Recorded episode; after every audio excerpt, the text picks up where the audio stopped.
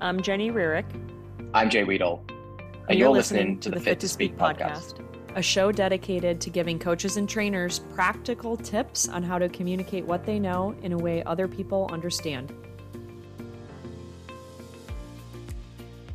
This is Jenny speaking. Jay is not with me today. Instead of Jay, I have Jenna DeAngelis, who I know because she was a participant in one of my speakers leagues cor- cohorts, I could say that cohort.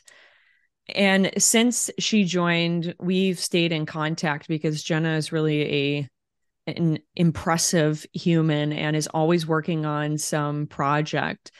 Jenna's here to talk with me about teaching skill acquisition, which is really important not only from a communication standpoint, but just for any any person who listens to this who's a coach, a trainer, maybe you're a health practitioner, and you're trying to impart your knowledge or work with your clients or athletes to to do something to learn how to do something to really understand why they're doing it and the process in which they can improve jenna welcome Thank you.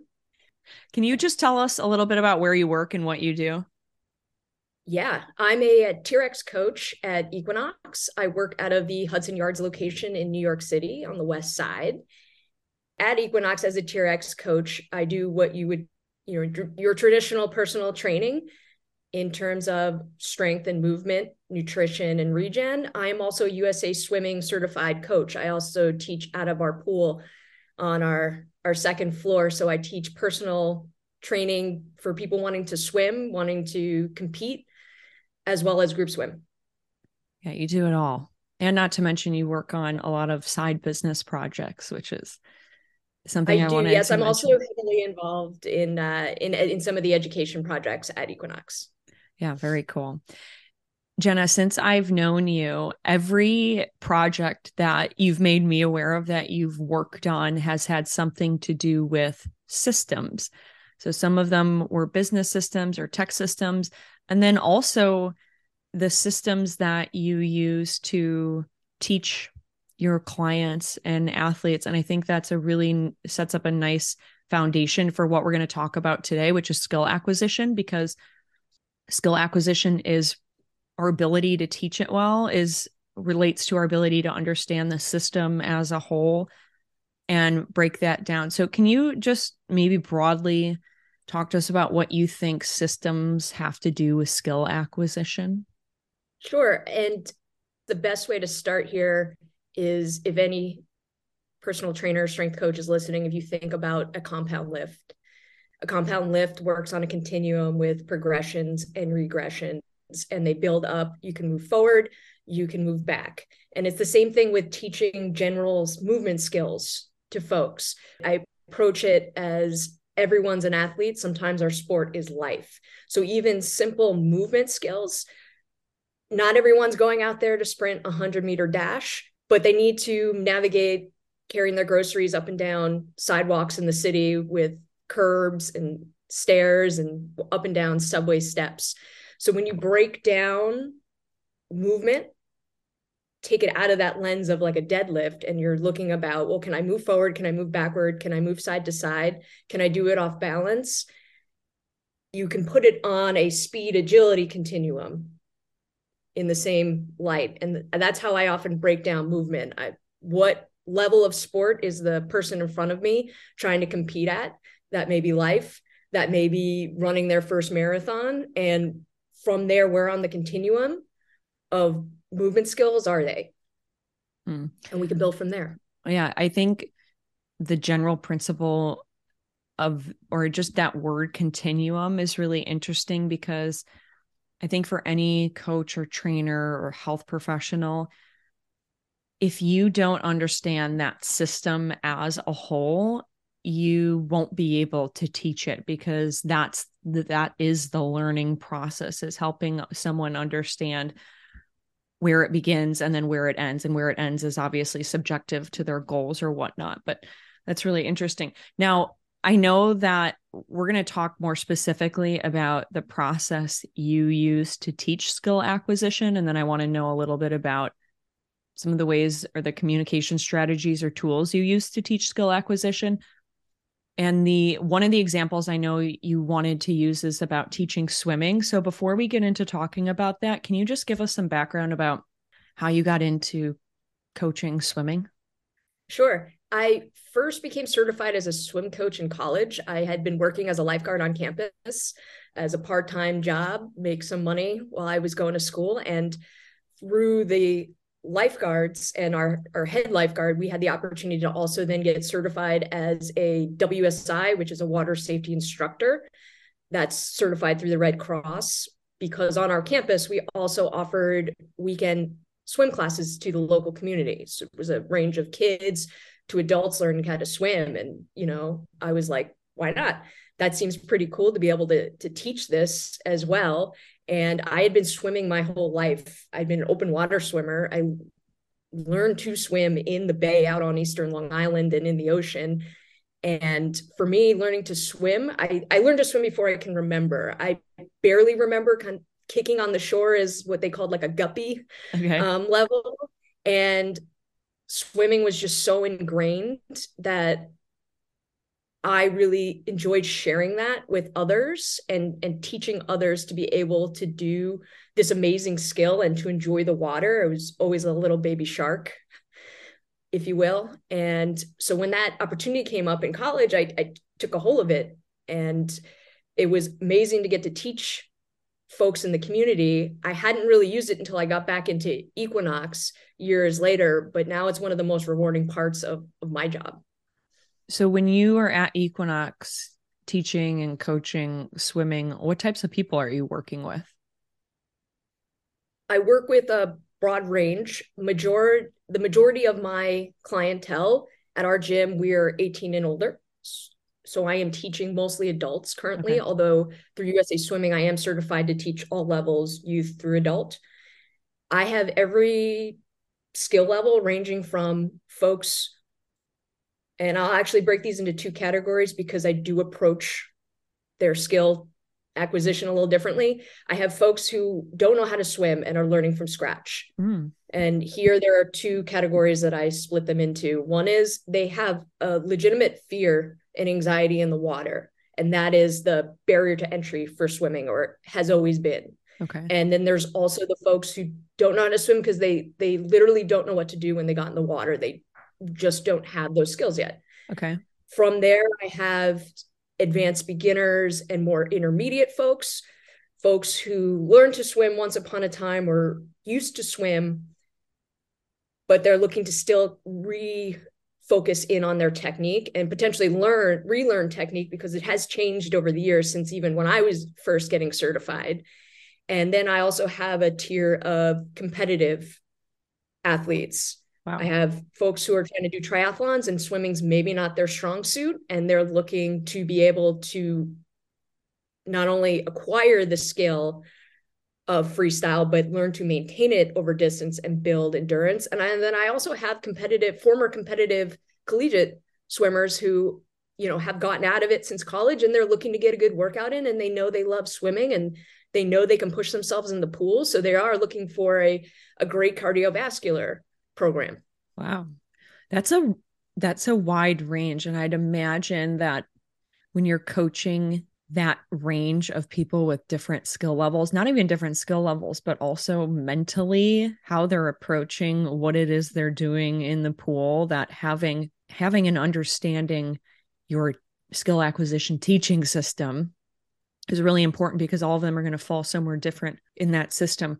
Before we talk about that, I know in some of the notes that you had sent over to me, and I thought this was really interesting. So I want to mention it and you you mentioned that you're qualified to teach kids as well even though you don't currently do that very much. What is the difference for skill acquisition when it comes to teaching or coaching kids versus adults? The biggest thing and i'm constantly talking to my adults about this is when you're a kid learning to swim is very much play. And it sounds very I don't know, woo woo, if you will. But a lot of learning to swim is learning how to feel the water. You know, that sounds a certain way, but what we mean by feel the water is you're moving through a different medium and you're moving in a different position than you normally do, right? We're normally upright. Now you're learning to move horizontally through water. a big component is getting comfortable doing that and understanding how to move efficiently in that position through the water and where your body position needs to be and how to balance. It's like when a kid starts to learn, and my niece is a great example. My niece is one, she absolutely loves the water. And a lot of what she does in the water is just move it. And it's very similar to a very basic drill that we teach in swimming, which is sculling. And that the simple concept behind that is to just feel the water as you move it. And how are you manipulating it? Is there a better position that you can move the water easier? You can move more water. And sometimes it's a game of of millimeters where if I angle up a little bit or angle down, I all of a sudden find this pocket where I can propel myself with much less effort. And a lot of the times I'm cueing my clients to go ahead and play around and find if there's a little better positioning. And it's very hard for adults to do. And a lot of that also is because we're so self aware as adults. And when you are learning to swim as a kid, there's for USA Swimming, there's six levels of competence progressions, and that includes physical, cognitive, dry land, and nutrition. All those encompass components of each level. And you're talking about a span of 6 years to 18 years. So that's a whole lot of time where you're just learning skill development. And now we're asking an adult to hop in the water and learn to move and learn to acquire these skills and it's it's very challenging it can be very daunting yeah. so that's where a lot of my philosophy and my approach to really breaking the system down is can I make this as simple as possible? Can I make this as bite size as possible where we focus on one thing and drill that and get repetitions there until you feel comfortable? So if you mm-hmm. don't feel comfortable in the water, it's going to be very hard to move forward. Yeah. What's interesting that what you're saying, and I mean, I think it's obvious. I just maybe haven't thought about it like that before, is with kids you're not doing so much teaching or coaching as you are just figuring out the what environment you want to put them in so that they can almost learn themselves because kids have been exposed to so little that they they don't have a lot to compare it to. So just giving them that exposure and letting them explore as long as it's safe generally they'll learn what they need to learn. But you're right with adults it's much different. You adults have lots of questions and they want they always want to compare it to something they already know. So there's a lot more i think explaining or they want you to relay something more precisely to them than than kids would do. Do you so can you talk a little bit about that? When you're coaching or teaching adults are you trying to look for ways to simply get them exposure where they can explore for themselves or are you guiding them precisely through a, a specific process of learning? Certainly a combination of both as is often the case with coaching. It's a, a you know person to person basis. I would i love how you put that because now that i think about it i think it's more the latter. And i'll give you an example that popped into my mind is when i'm teaching breathing which is one of the first things you teach when you get someone in the water and that's literally at the wall dunking under and learning the process of exhaling through your nose nice and controlled popping up inhaling expanding your stomach and again the majority of adults breathe backwards as any strength coach will know. You see it on dry land as well. We like to breathe through our shoulders. Mm-hmm. and our our flotation device our diaphragm that that is where you need to be breathing because that is your float and that is where you need to be balancing and swimming from. And a funny example was me and one of my colleagues another one of our swim coaches was with a client and they were going through this very same drill at the wall that we use where you with adults it's like literally dunk under controlled four count exhale and pop up and he was asking for more along those same lines of how did you learn this how did you do this and you know, my colleague Alex started laughing and he just goes crisscross applesauce.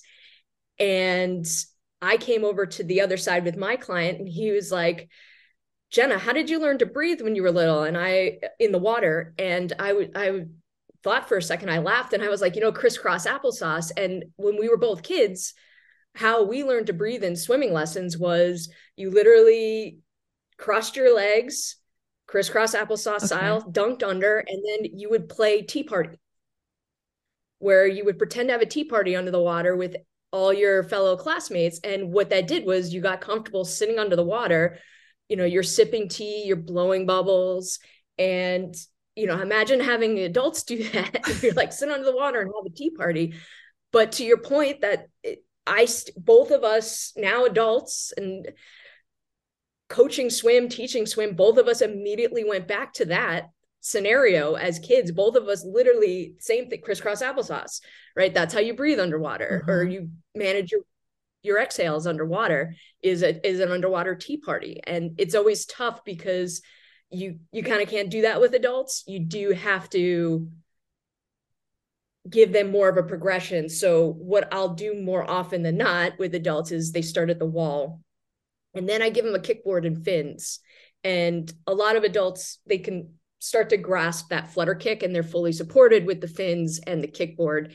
And I have them bob their head up and down and practice their breathing while they're kicking mm. with the board so they're supported. So it's a little different process than having a tea party under the water, but I'll give them something that's very specific where they're they're practicing their flutter kick. They can lift their head because they have a board if they want to, mm-hmm but the idea is is that they start to get comfortable putting their head down exhaling through the water and seeing what happens when their body positions up high to the water and how they and how they breathe either fluidly or if they feel like they're sinking and they can't get their head out um, because with kids again with kids it's a game with adults telling them that you breathe better with one goggle under the water and just clearing your mouth yeah. is definitely mentally very challenging. Yeah. Well, that's it's really interesting and to me it's also kind of sad because I also I experience this when I teach people how to speak. When you're when you're teaching or coaching kids it's almost like you trick them into learning. You give them something that you know they're going to enjoy and just by the process of playing that game you know that they're going to acquire the skills that they need to acquire. But with adults adults are so much more image conscious and they're yes. so much less willing to look foolish or do something silly because of whatever image that might create or how they'll be judged by other people and it's it's kind of sad because we we know yeah. that the learning process would be accelerated if we could do those same things because even when i teach speaking something that i i have to overcome is how do i get these people that i'm working with to be comfortable enough with me that they're not afraid to look like a fool and to do silly things in this environment and as a coach it's a big responsibility is how do i create that environment something you you talked about indirectly, but I, I want to get into is you talked about how you've been swimming since you can remember, and now you teach swimming. That's really interesting to me because I think for a lot of people, something that you grow up doing and that you're good at because it's just been a part of your life, those can be the more difficult things to teach because it's not like you were fully aware of how you got from point A when you were super young to point B. How did you learn how to teach swimming? As my approach to everything else, I look at it on a continuum. And I'll take freestyle for an example, or front crawl, which a lot of people are from stroke, a lot of people are familiar with. Okay. There are, if you look at front crawl, there are six phases to that stroke. And I'll actually include even before the six phases would be streamline or what we consider one line from head to toes your your balance and body position in the water and being okay. comfortable balancing just uh, just under the surface as we move we move much better when we're under the water problem is we can't breathe in the water we don't have gills so mm-hmm. we need to be both as submerged as possible to re, uh, reduce drag but close enough where we can just pop our mouth out a little bit and grab some air but if you analyze freestyle there are six six phases. So there's entry and extension, there is catch and pull, and then there's exit and recovery, meaning when your arm's coming over the water. And I often include the kick in our first round where it's body position and balance because your kick will help with your buoyancy. And I teach along that those continuums. I, I start with body position and balance. And again, I think I've something I've alluded to, but haven't really do, dove into is right when you're learning, there's a big, there's a process of right, you feel awkward and clunky. And then you still feel awkward and clunky, but you sort of know when it feels better and it feels worse. And even though you may not know how to correct it, these are different stages of learning we learn as as strength coaches um, you're able to at least ice, uh, become aware of when you're doing something ideally and not something that's not optimal. Mm-hmm. And that's where your coach comes in to make the adjustment and you're still just trying to get repetitions. And eventually you get enough repetitions where you become aware and then you can correct yourself. So as you walk through those different stages of learning, we start with body position balance, get comfortable being horizontal in the water and moving with the least amount of drag. And then from there, there's a continuum of skills for entry and extension. How do you line up entry and extension being how do you line up your hand entering into the water and then extending your arm out in front of you because right if you don't have balance and you're not in an optimal body position and you're not rotating through your hips you're not lining up your arm optimally uh, ideally, you want your arm just to stretch forward right into its position. You don't want to do that much work with your arm because it's not beneficial until it's under the water to be able to pull water behind you. And from there, we move on. Once entry and extension, we've established good habits there.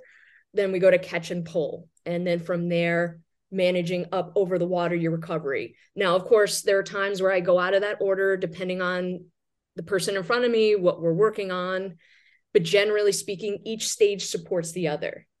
Because right by the time you're getting to where your hand comes out of the water and goes over top, where any piece of your body that's out of the water weighs 10% more than under the water, because again, we move better under the water. Mm-hmm. Your balance and everything supporting that needs to be pretty good. Otherwise, you're going to sink by just having your hand above the water. So the idea is that each stage builds on top of the other. And we do what I like to call just skills and drills. And even when we have a section of our workout where I'm going to put it together and have you swim. The focus is still, I do what I like to call 50s with focus, meaning you're going to swim 50 yards down and back. All you're focusing on is even if we haven't learned the four positions of the pull and we're focusing on your entry, all you're thinking about, I'm putting one thing in your head because it can get very overwhelming really quick. All you're thinking about is are you sliding your hand into the water? Are you hitting your optimal catch point or USA Swimming call it the anchor point? Are you able to anchor in the water? And we just hyper focus on each stage as each builds on top of the other until we put the full stroke together. So is that is that teaching process something that was taught to you, or is that evolved for you naturally over the course of teaching swimming?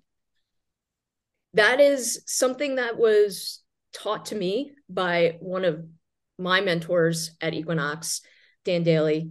He really did a great job of isolating. He has a H2O swim program where it isolates freestyle in those six phases to mm-hmm. help coaches then present it to swimmers and I think a lot of that was also interestingly enough taking that and then seeing where again when I first got certified to coach swim stroke was a little different. We've enhanced it since then. So for me seeing where it was and seeing now where it where it is really looking at those different pieces of the stroke and seeing where okay we need to hyper slow this down and work on every little skill so that right it's not just i'm pushing my hand through the water it's recognizing and i just did this with a client the other day working on the pull and she was like what do you mean? There's four positions in the pull i just pull my hand back.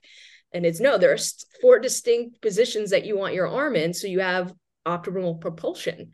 And a lot of what i do is slow the stroke down. A lot of what i do is put them in self-limiting positions in the water to feel how if one thing is off you're losing your balance. And this works the same way with coaching someone on on dry land too is having them you know master balance and master motor control. It's it's whether you're in the water or on dry land it's it's the same process. And you know i still have you know i have clients that you know they're very self-aware in the water because right again going back to the example of kids kids brains are developing and their identity is still forming when you're teaching them. They're more more likely to try something. Mm-hmm.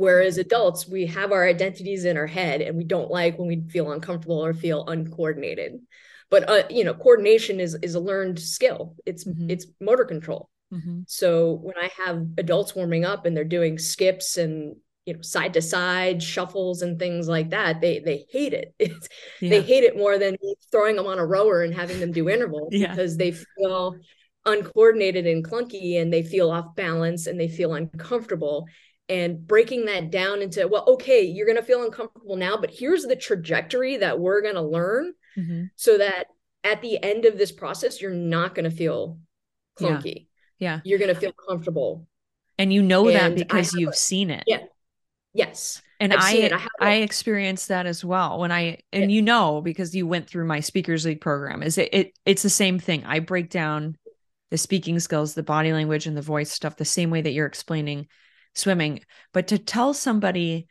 that they're going to get better if they keep drilling this, even though we know that's true and we've seen proof of it, that person can't be certain of that because I think we all think we're special and that, well, I might be the one person who this won't work for. So I'm curious from a personality or a, communications approach when someone is doubting themselves in that acquisition phase and what in whatever it is that you're teaching them how do you help them overcome that? Sure. So this is where my the art of coaching comes into play. And before i interject i have a little rule in my head. Before i interject with any of my coaching expertise or before I make an adjustment, especially in the pool, I try and ask my client just one more question about how they're feeling or where their head's at doing the drill. Just how's that feeling? Okay. Well, what does okay mean? And there are times where I know the exact correction that we need to make in order for this drill to click. But if they're still uncomfortable, I then step back and go, okay, well, we're just going to do a couple laps where you practice this. I'm not going, I tell them, and, you know, it's, it's hard because a lot of these, you know, I have a lot of type A folks who want to want you to correct something and want them to immediately make the correction and then it looks good. And they don't like when they have to work through something. But I'll, I've learned over the years that sometimes the best thing is to tell them, listen, I'm going to shut up. I'm not going to say anything. We are just going to practice this. And yeah, maybe initially we were going to do 825s of it, and now we're going to do 1225s of it. But I want you to just get comfortable with the move or with the drill before we start dialing in because there are also times where I'm sure of the correction and then I realize their brain is focused on something else and I do take a different approach. Because especially with swimming where there's so much going on, I want to know, hey, how's that feeling? Well, you know, we're working on entering the water fingertips first, but then I was thinking about my hip rotation and my breathing felt off. Okay, well, what felt off? And of these things, pick one. One thing that you're going to focus on. I don't care what it is. Of those three things, you know, sometimes I'll be like, hey, I recommend of these three things, picking your breath because explaining that right if your breathing is off nothing else is going to be mm-hmm. be on because you're uncomfortable when you can't breathe but letting them pick the thing they want to focus on and you know oh well my hip i lost my kick when i did that. Great that's fine. I we're not focusing on your kick right now. And just getting them to hyper focus on the one thing because what often happens is that one little thing clicks and that's a win on the board. Yeah. And to your point earlier right and this this will go with this excuse me this this will speak to a lot of what i also do with my strength clients and this concept of building a progression culture in with your clients right it's hard for them to think that they're going to achieve the end goal when they're struggling so hard but if you can lay it out and you have a system of coaching where you can explain to them step by step this is what we're going to master first and this feels uncomfortable because we haven't gotten to this point, but we will. There is much more buy in to the process as a whole. And that's where you get long term clients. Mm-hmm. It's the same thing where I'm, and this, this is coming from, I'm a CFSC coach. So I have the CFSC system going on the strength floor too, where I don't have my clients barbell deadlift until they can successfully make their way through the kettlebell rack. And sometimes it's tough because they see other folks deadlifting with the trap bar and they want to do it. But when I point over to the kettlebell rack and go, hey, you know, when we started, you were on the top shelf there, and now we're midway through the second, that's where the buy in comes in. And it's the same thing with with swimming it's hey remember that drill that we used to do the entire time this side kick six kicks one stroke and switch where you were mostly side kicking the entire time and now it's our warm up and we're focusing on what you do with your arms now and not just your kick that's where you can lay out the bigger picture and that's where having a system helps because even if yes i you know some some clients you take a little different approach because it is personal training but overall you have a system that you can rely on you have a structure mm-hmm. and the mm-hmm. client feels much more confident and they're much more willing to trust you if you know that if they know there is always a why to what you're doing and when you're doing something and when you're not doing something. Mm-hmm. They know my clients know that when they ask me, I always am going to have an answer and a reason for doing it. And they're not afraid to ask me, well, why are we doing this? Because mm-hmm. they know they know I have a plan. They know that there's an answer to that question. You know, why why do I have to put my head lower in the water to breathe better? Well, they know I'm going to come at them with, well, all this work we've done on your hip rotation and your hip position, your body position in the water, this word streamline that you've heard me say over and over again, like a broken record, that is why we're trying to get it so your head's just just at the surface because your hips are high and your head is low where you're not creating drag from your from your head and you're able to move smoothly and then just grab a sip of air. So i think a lot of that too what i see with a lot of newer or younger coaches be it strength or swim is there's a fear of building out this progression culture because they're afraid of losing short-term business versus coming in as a coach and going well i am i am here with a long-term business and i'm here for you to buy into this whole process. Yeah i what i really love about what you're saying is you don't put a timetable on someone's learning process. And no. When you have, I think just that, not talking about how long something should take to learn and the fact that you don't focus on that. Instead, you just focus on this is the system, but there's no timetable for the system. Yeah. I'm sure that instills a lot of confidence in the people that you're coaching because you're not comparing them to other people. You're not comparing them to some type of norm. All you're constantly reminding them is here's the step you were at before. Here's the step you're at now. And what we're working towards is this next step. And that's it. And there's, I think that's really powerful because I think there's a lot. Well, I know myself, we, uh, when you're coaching someone, it can be tempting to want to rush something because we think, well, the sooner they get this, the more they'll know the value that I'm bringing them. But that's not, that's not, that's short term value. Where the value is, is giving them the confidence and showing that they can, they can learn something and they can get better. And it's not up to us to decide how long that should take. It's up to us to simply facilitate the process of them learning. That's yeah, really and this is a lesson I kind of I, I learned with with COVID and coming out of COVID.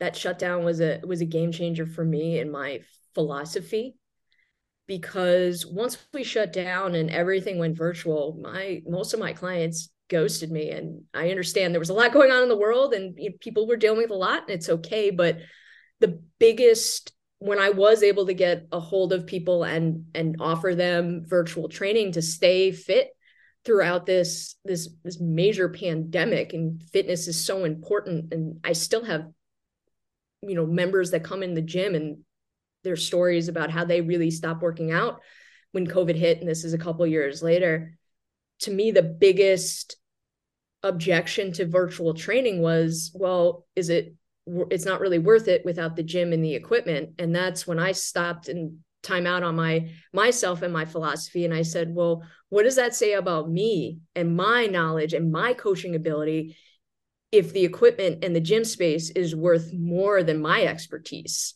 and my ability to have a buy into a larger teaching and learning process because any member that comes into the gym has access to the gym floor and the equipment mm-hmm. Right? You get that as part of being a gym member. Personal training that's that should be my knowledge that you're paying for not me showing you how to use machines. So that's when i had a you know big moment of reflection and of course plenty of time to reflect on really revamping and setting up a system. And that's what i did over shutdown and covid is setting up a culture and a system where i was a teacher and my value had to do with can i teach you skills and our skills are fitness based. These are skills you use in the gym, but you can also take them out into real life for when you don't have a gym. And it and it transcends the gym floor or the pool deck. And that's really where I reshaped my identity as as being more of a teacher and a coach versus just a trainer because I never want to be in a situation again where my value is tied in with the physical structure of the gym because I have so much more to offer than that. And that's really the value. And coming back from shutdown, I was very fortunate to build my business back within uh, two months, I think, because I came in with this philosophy and I came in with, hey, I'm here, I'm your teacher, I'm here for the long term you know when you do play sports in high school and college you have the same coach for four years and that's really a big component of your development is having a teacher for four years mm-hmm. and getting those reps in with the coaching system and culture that you have there mm-hmm. i really that was powerful first of all i'm curious did you notice how like how does that show up for you? So thinking about pre-covid and maybe that wasn't your stated identity and then you had that moment which i think listening to that i probably had that moment. I think a lot of people probably had that moment. But the fact that you said what can i do about this? How do you think that shows up in your personality or the way you interact with your clients or maybe some of the new systems you set up that conveys that idea to people or that gives off that energy that you're not just this personal trainer you're you're more of a partner to them and that if they're signing up with you it's a it's a long-term thing not so much a short-term thing. How do you think that shows up? And it doesn't have to be direct. It can be something more intangible or even just the way that you feel internally I think what happened there was being confident and really establishing my identity. It really was authentic for me. And I think I left behind this idea of, for lack of a better way to put it, selling PT and I just presented myself as me and it was authentic. Every time I heard myself speak, it sounded like me and it didn't sound like a line and it didn't sound like a tactic. It was this is what I am and here is what I can offer.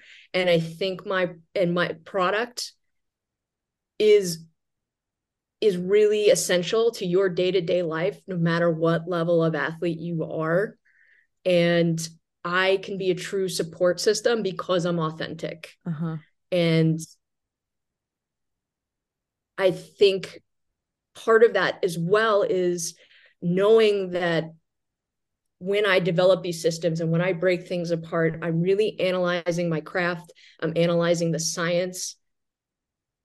And a lot of people, I think a lot of clients see the work that go into that because there's another component here. In order for you to really t- teach these skills and break them down you need to be able to cue really well. And that was another thing i spent a lot of time over shutdown is really working on my cueing system. And part of that came from virtual training right? Because you're mm-hmm. not physically there. Yeah. you really have to rely on your auditory cues.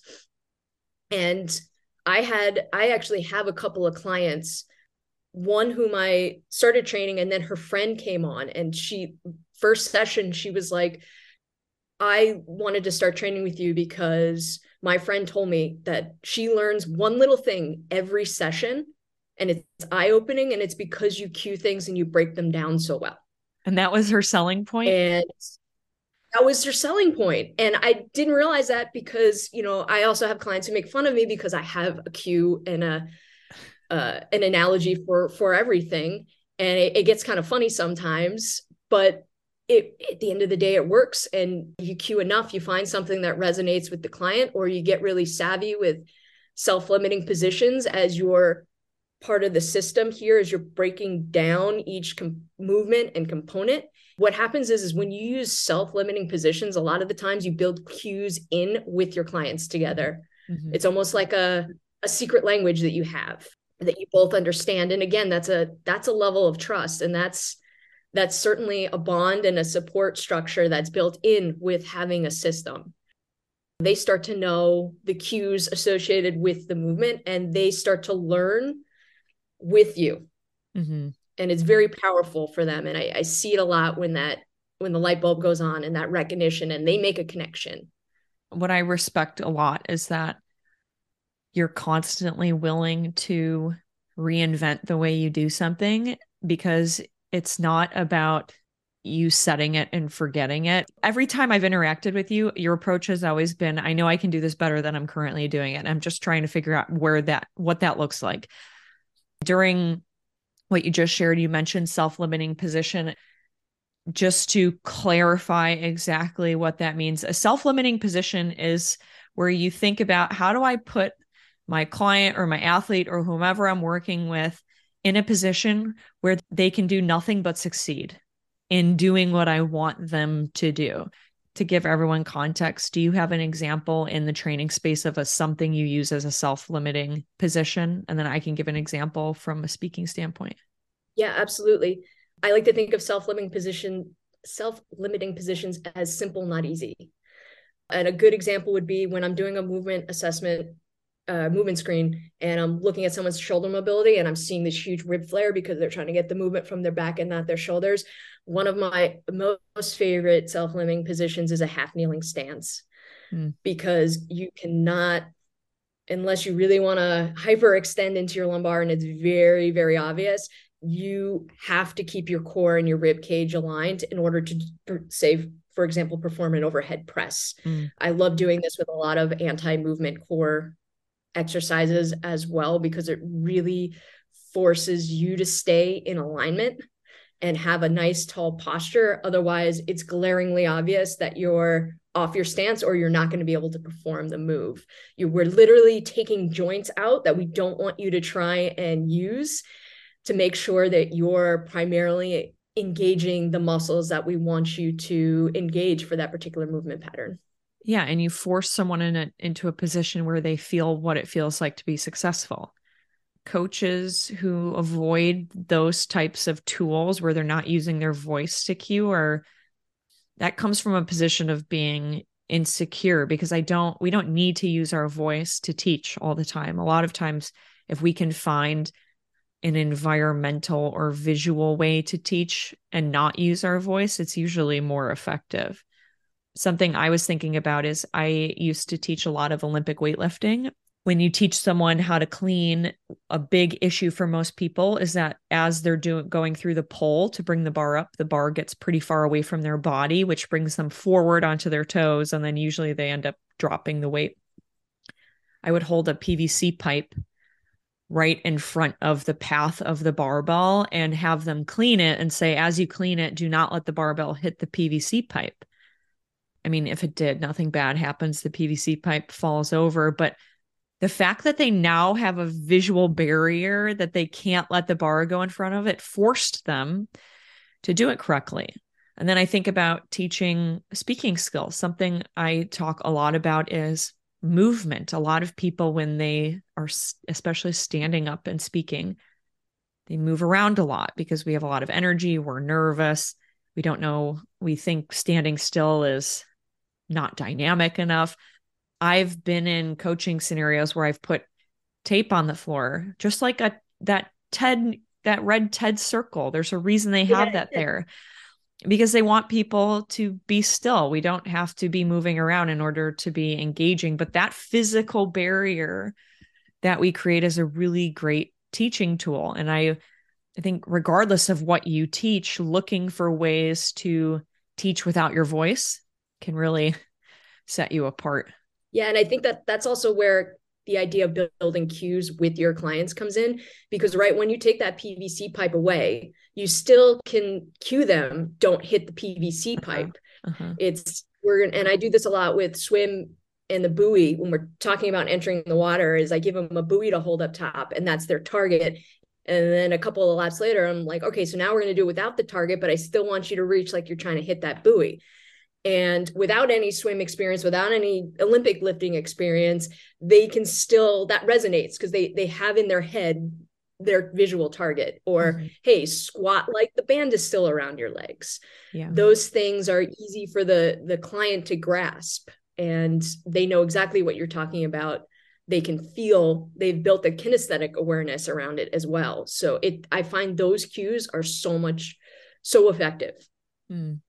I just want to summarize what we've talked about to this point because I think it's all been interesting and helpful. And there's a lot of little takeaways that anyone listening to this can use is everything that you are teaching or coaching, you have a system for it.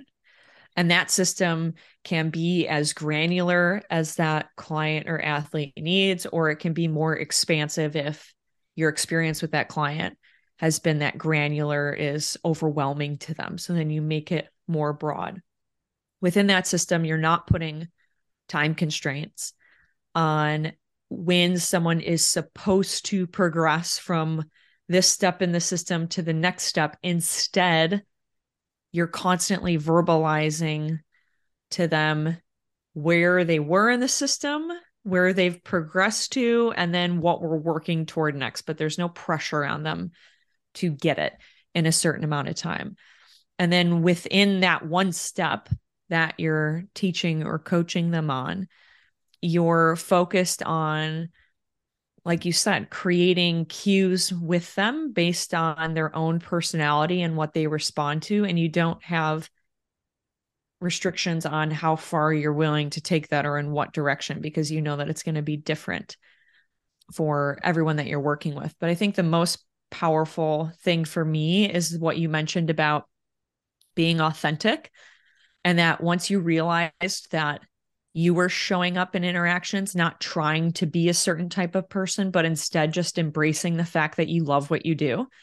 And if you can communicate with the people you work with in a way that shows them how much you love what you do, that you've seen that it builds your business because people can sense genuine and I've experienced this with you personally. And as we start to get to the end here, I would love if you could share your experience that you went through when you joined the Speakers League, because since then, every time you talk, I talk to you, you're doing something crazy amazing over at either in personally, professionally, or over at Equinox. And a lot of that was you leaning into who you are as a person and not so much trying to be a certain way. Can you talk a little bit about the, your own skill acquisition process and as it relates to what we've talked about so far in developing your speaking and presentation skills? Of course. So I practice what I preach. One of my biggest limiters to my barrier that I felt was preventing me from being that authentic coach was my communication skills. From a young age, I got diagnosed with OCD anxiety. For me, even one-on-one interactions doing assessments were very nerve-wracking so uh, on a personal communication level which certainly hindered my ability to communicate with my clients.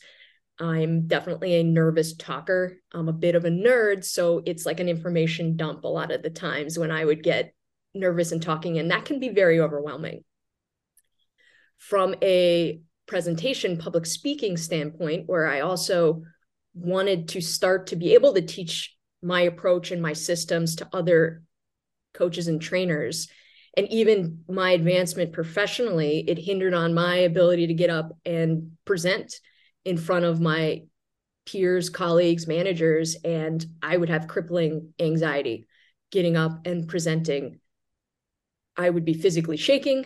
I would be blacking out, uh, not passing out, but you know, it would just tunnel vision while I was speaking. And when I went to present for my Tier X to get into the Tier X curriculum for promotion, I was shaking so hard that I was having trouble plugging my login in to bring up my presentation in front of like the panel of coaches who were going to review me for this. I just thought to myself, there there has to be a better way than there there has to be more a, a better system. There has to be skills and drills I can do that will help me in this area there can't the, the answer can't be you have to wing it every time you go up and present like you don't have to just deal with it. At least i hope not because I, I would literally the adrenaline dump after a presentation i would be shot for the rest of the mm. day. Like we were talking before i just got back from four days of backpacking across joshua tree desert and i would feel more fatigue after a 20 minute presentation than i do after that whole weekend of backcountry hiking. So i did what again practice what i preach. Hey if you want to learn something go get a coach. Find the expert in what you want to do and go go learn from them. I found the speakers league course was coming up through cfsc and i applied to that because i looked at the you know the curriculum and we had talked on the phone and you were like hey we're going to get here i'm going to give you the strategies and not only am i going to give you the strategies we're going to get in reps. You're going to be presenting every class. You're going to have assignments where you're making videos. We're going to go go through it and you're just going to practice it and practice it again. And well, that's my coaching philosophy. So, yeah. hey, this is fantastic. I don't have a system yet. I don't know where to start. So, I'm going to go get a coach that sets me up with a system that I can use. And immediately from getting into the class and even first first class where we were literally reading a paragraph and pausing at periods, mm-hmm. I was like, yes, this is it. This is it. Okay, yes, give me a system where I know yeah. I'm pausing at punctuation. Give me a system where I know I'm looking to my left, looking to my right, looking to the center. Let me know that I need to stand to the the left of yeah. the screen or the versus the right of the screen yeah. when you're presenting like all the tips and tricks and skills and drills this is this is something I can use and I can build off of. Yeah. Because that's what again, that's the core of my coaching philosophy and what I believe is give me something I can use and build on. And that needs to be a solid structure. From there, I just, you know, I practiced and went through the course and that was amazing and each week I knew I was going to be speaking on Zoom in front of a group of people I didn't know too well and I knew I was going to be sitting there with the camera. And yeah. then when you were like, hey, give me one take, no matter what that take looks like, and that was nerve wracking. yeah. But embracing that that fear and right, there's nervous energy there, mm-hmm. and I was mm-hmm. dealing with an overwhelming amount of nervous energy speaking. But this was a way for me to structurally embrace it and know mm-hmm. how to deal with it and maneuver it. From here on out, it's like anytime I have to give a presentation, and I regularly now give presentations and education talks at work, I I think back to you know your coaching and cues. Those are what's what are in my head, and I can actually I can recall them now because I'm not like tunnel vision blacked yeah. out when I speak. I can yeah. I know when to slow down. I actually just recently did a global education call at Equinox with the same manager who saw me barely be able to type my name into a computer. And it was night and day, even in the middle of this talk where there was 80 something colleagues on the call. I remember to take a breath and stop and talk. I was like, hey, you know what? You're starting to speed up a little. Take a sip of water it was just to have that structure there and that system. I knew what I was doing and I felt confident mm-hmm. because mm-hmm. I had experience there now. Yeah. And it was it was been life changing. It really has.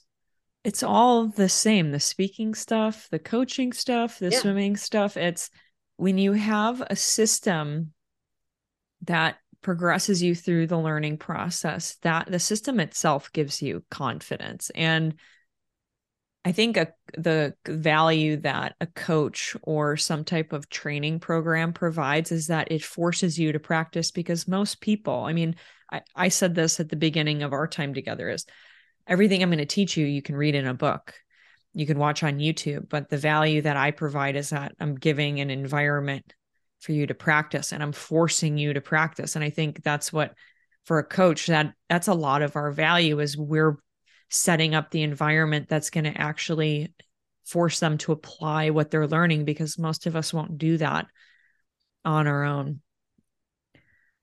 This is powerful stuff, Jenna. I what a if you were going to summarize what you think the big takeaways for the coaches or trainers or health professionals that are listening to this related to skill acquisition or systems what is what's the big takeaway for them when you have a structure it's a solid foundation. And you can always your clients can lean on it you can lean on it. Keeping in mind that you're always learning and growing you can always refine your systems but having a structure it's going to support you it's going to support your business it will support your clients which will then in turn support your business. And it's a little bit scary sometimes to adopt that growth mindset and think outside that short term of oh, i just i got to get sell this person in front of me mm-hmm.